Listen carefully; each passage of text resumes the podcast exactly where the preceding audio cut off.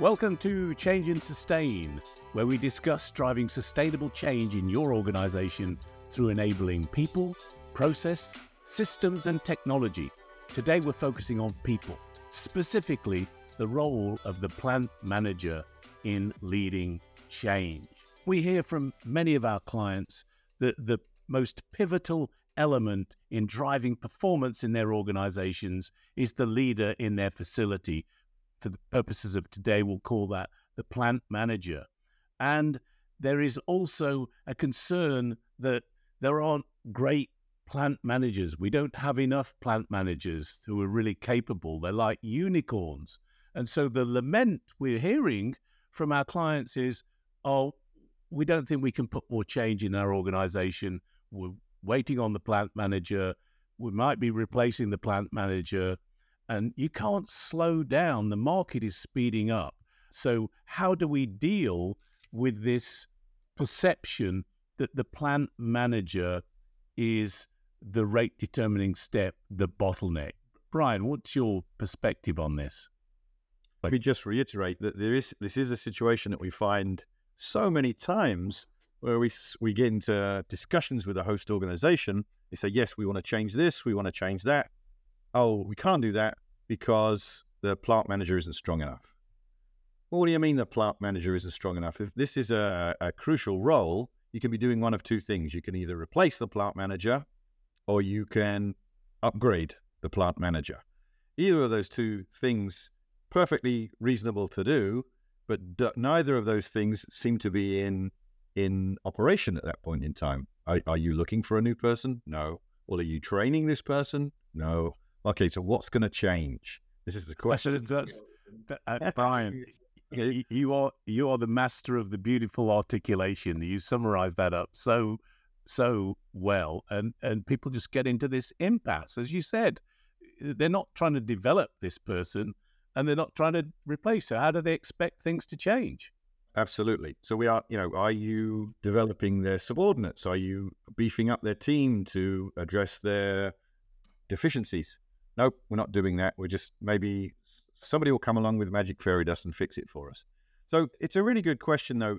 It came up very prevalently during the COVID years where staff shortages were not exclusively down in the ranks. It was difficult to find a plant m- manager during those years, and it's still difficult to find those folks because they're the crux of strategy and execution, if you like. They are the local commander on the ground and if they are not doing things the way you want them done, you do have a problem. But it, would be our contention that you can't necessarily control the local labor market. You can't necessarily make sure that you get the right person there, but you can, on an ongoing basis, make sure that you're training those folks. If you can't find a diamond, make a diamond. That would be our contention. What do you think about that, mate? I'm 100% with you. You watch American Idol, there's a talent show for somebody to be the greatest singer, but there is no talent show. There is no reward for being the best supervisor or the best middle manager. And yet, this talent exists in your organization. So, to echo your point, yeah, we have a current labor market, but we know there is untapped potential in your people. Job number one, you have to grow your own leadership, your own talent. As you say, the fairy's not going to suddenly come along and materialize a great plant leader.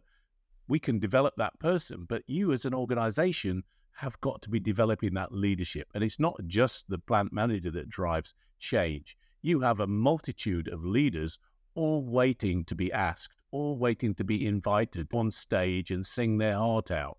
They shouldn't have to wait for a strategic initiative to be able to have the light shined on them. Every day they can make a difference. So how do we bring that out and make them into into difference makers who can support the plant manager, take off some of that load, and have a fluid organization that can move forward and gives that plant manager more capacity and more confidence. Absolutely. Well, it's it's something we don't talk about often we do find the situation quite often where the global leadership team is saying to the local leadership team, we don't think you guys can do it. We don't think you guys can carry the load. So we're looking for somebody who can. What do you think that does to the motivation of all of those folks on the local leadership team? All of them are like, wow, look, I'm not going anywhere. Quite quite clearly, you've just articulated that to me. You haven't articulated a path to me whereby I might get better. And even if I don't become the plant manager, at least I learned something, right? At least I'm a little bit better than I was. So one of the first things I would advocate to senior managers, if you like, is to challenge the local leadership team. Tell them exactly what you want and say to them, look, guys, here's what I'm asking you to do. I'm going to give you some leeway to do it. Let's see if there's anybody here who can actually deliver these things. We'll give you the coaching, we'll give you the support, we'll give you all the various things that we might talk about, but we're going to give you a chance to succeed. That is something which I don't know about you, Mick, but the best leaders that I've ever encountered are folks who challenged me with an aspiration, something that I could aspire to.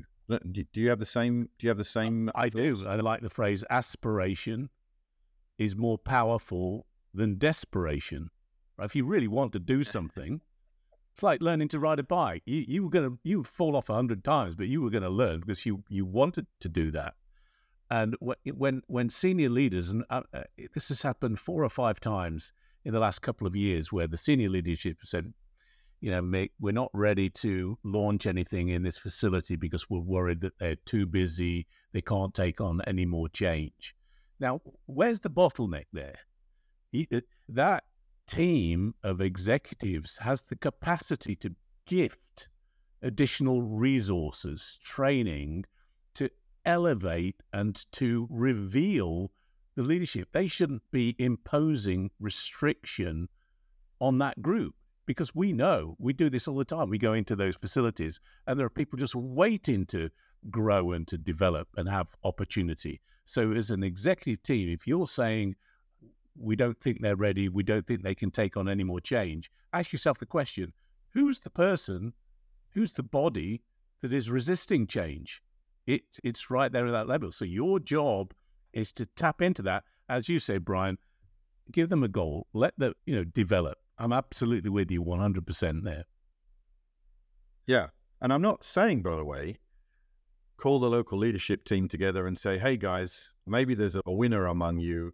If you can raise our output by 10%, somebody will get a dog biscuit. I'm not, I'm not saying that you wouldn't phrase it that way. Right? But you can sort of say, look, guys, this is the situation we're, we're in outline where you are as an organization, outline what you want, and outline how you're going to break that down into pieces that those folks on that team can execute. So it does mean that you have to do a little bit of thinking in terms of what's our strategic goal and how do we break that down into pieces that maybe functional leaders can execute and maybe your temporary plant manager, if there is such a person, can execute as well on the understanding that, look, guys, this is the level of performance that qualifies you to do this going forward. If you do this, then we can have a serious conversation about your career and how we might promote you. That is the kind of thing that actually, as we said, inspires folks, gives them something to shoot for, and releases discretionary effort. There's that phrase again discretionary effort gets people to maybe think a little bit differently and bring to bring something to the table that you might not have known they could do. Whereas if you shut them all down by saying you are not the guys, just wait until we bring somebody along, you're putting the whole organization on hold, and there is no telling how long that's going to last. And if you make the next wrong choice for plant manager, you're not going to see any change in performance to a positive direction for potentially months, if not years. You're going to shut the whole thing down. Release that energy by being inspirational to that local leadership team. Grow those diamonds. Don't get don't bring them in from the outside unless you absolutely have to.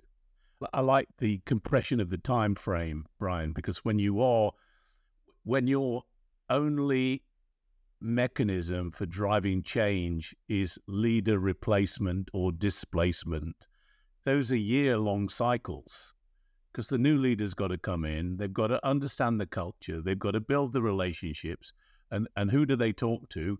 They generally talk to their immediate reports who tell them all of the things that the past leader was dealing with, right? So they're going to get the same kind of picture.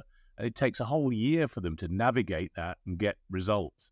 And then at the end of that year, if you've got the wrong person and they haven't cracked the code, you just lost a year, perhaps two years, and your competitors are moving faster than you. So you've got to get change cycles down to, you know, quarters, months, weeks, days. And you can do that. You can be much more agile in doing that. It doesn't have to be a big strategic shift. It has to be a shift of, you know, a thousand little elements, you know, daily.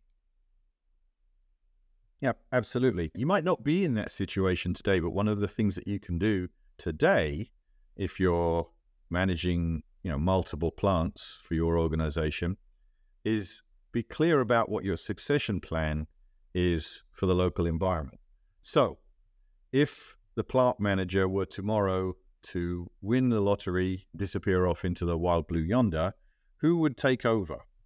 And is that person ready to take over? Do they have all of the functional skills that are necessary to do a good job? Because this is a situation that is often one that we find the plant manager has left or is leaving, and there is nobody underneath them that's ready to take the reins. Because that plant manager, what that tells me is they're not training their folks. They are not building the leadership team behind them. And that might be for multiple reasons, it doesn't really matter. But they haven't done their job in that respect which means that as they disappear, everything might fall apart. That's something you can look at today. Do we have the next two or three folks in line? I think that's a great bit of counsel for our listeners, Brian. One of it is ask ask at your next regular meeting uh, to have your local leader present the succession plan, and that's going to beget developmental needs because it's going to expose some gaps. And then your gift as an executive is to be able to provide training, provide job swapping, put people in different positions, give them different experiences so that you eliminate those gaps. And then you've got a robust pipeline of new leaders. And if that plant manager is involved in that process, now they are able to develop and grow people, that's the diamond, that's the gold, right? If you've got somebody who can develop people, build teams, you want to put them elsewhere in your organization so they can do that for you in multiple places. So there's upwards mobility for the plant manager and there's growth potential for those people within the organization. Absolutely. It's interesting to me that sometimes the folks on those leadership teams may have been doing their jobs for years and when you talk to them a little bit about things like annual reviews or training plans, oh, well, yeah, you know, I used to have a lot of training every year, but, you know, I've been doing this a long time. And so what are they going to train me on? And you don't see that kind of list of things that need to get done to round a person out. But if you change your perspective a little bit and say, okay, as a leader, as the plant manager or above, if I look at this person and say, what would they need to do to take over for the plant manager? What would they have to have added to their toolkit so that I would trust them to run this plant? You get a whole different list of things. Or oh, I can't give that to George because George isn't very financially literate. He's a great engineer and he's this and he's that and the other, but he's not very funny. Okay, well, now we know what George needs to be working on from today forward, so on and so forth if all of that leadership team don't have a full list of things that they're working on to round themselves out, you're missing an opportunity because things are going to be disjointed when their boss leaves the organization. So, a great litmus test for the listeners is as you look at the key players in your organization, do you have coaching and training? Do you have some formal coaching, training, development for those people? If you don't, then at some point, you're going to have an absence of capability and that's going to be able that's going to slow you down and cause you problems absolutely you don't need to slow down this train at any point in time if you need to move the organization, then move the organization by asking that your leadership team to step up. Tell them exactly what you want and then give them the freedom to do it. Don't just say we need another plant manager, so let's let's wait for a little while. See if you can find a way to release that untapped potential by challenging folks and doing so in a very positive manner. They will see that as leadership. They will see that as you recognizing their potential. Inspire them and give them some problems to solve and add into that mix any coaching or training or resources that are necessary to solve their immediate needs. Turn up the temperature and bake for a little while. And you might find that at the end of that process, you have made some diamonds. Beautiful, Brian. That's a great point to end the conversation. And if you want to unlock the potential of your plant manager or create a process to grow your leadership talent, you can learn more at audairpartners.com. We have more episodes coming up looking at similar topics, so why not click the follow button to be the first to hear about them? Also, if you like this podcast, leave a rating wherever you listen to your podcast. It helps other people find us too.